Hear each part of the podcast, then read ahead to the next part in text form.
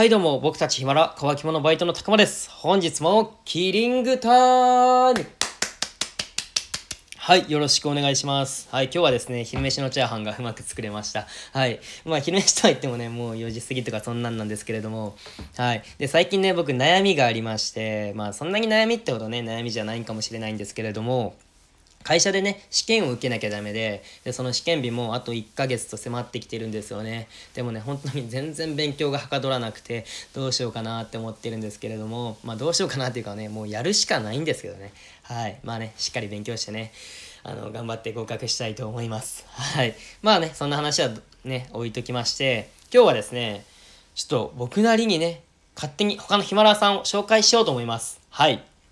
まあなんでねこういうことをね、していくかと言いますと、まあ、ヒマラさんはね、もちろん知ってると思うんですけれども、ヒマラじゃない方で僕らの番組を聞いてくれてる方って、他のヒマラヤさんをね、全然知らないんじゃないかなって思いまして、はい。なんでね、ヒマラヤを広めるためにも、そういった方々に向けて、他のヒマラヤさんをこれからちょこちょこと僕なりに紹介していけたらなと思っております。はい。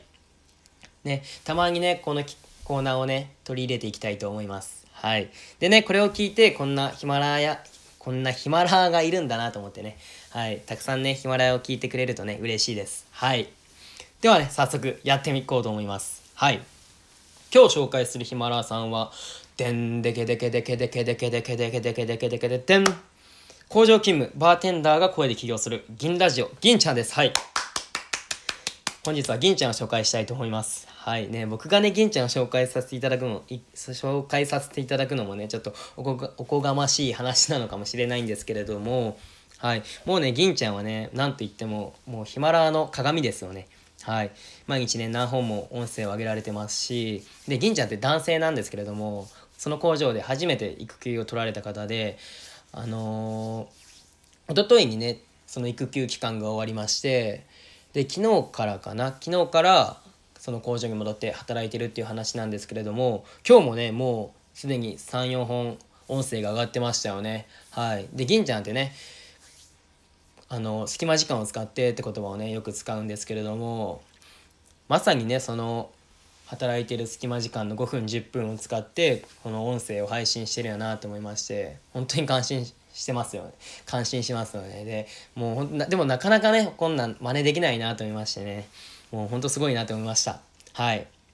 でね僕なりにねちょっと銀ちゃんの魅力をねお伝えしますと銀ちゃんのラジオを聞くとねあの今日一日のねモチベーションがね上がるんですよ。はい。で僕基本仕事の行き帰りにねヒマラヤを聞くんですけれどももうやる気出ないなって時はね絶対銀ちゃんのラジオを聞きますよね。はい。だからほぼ毎日聞いてますね。はい。はい。でお世話になってるんですけれどもでで毎日コツコツとっていう言葉も銀ちゃんよく言うんですけれども本当にでもそうやなと思いましてね。もうそのコツコツとっていうね言葉をね聞いて毎日ね奮い立たしてるんですけれども。で本当にでも銀ちゃんが言うからこそ説得力のある言葉やなと思いましてね。はい。でねまあこんな感じでねちょっとねまだまだね銀ちゃんの魅力ってたくさんあるんですけれどもねちょっと今ちょっと時間もいっぱいいっぱいなんであとはね是非ね皆さん聞いてみてくださいはい必ずねあなたのやる気スイッチを銀ちゃんが押してくれますはいてなことでね今日はですね、工場勤務バーテンダーが声で起用する銀ラジオの銀ちゃんを紹介させていただきました。はい。それでは、乾き物バイトのたくまでした。ごっちゃんです。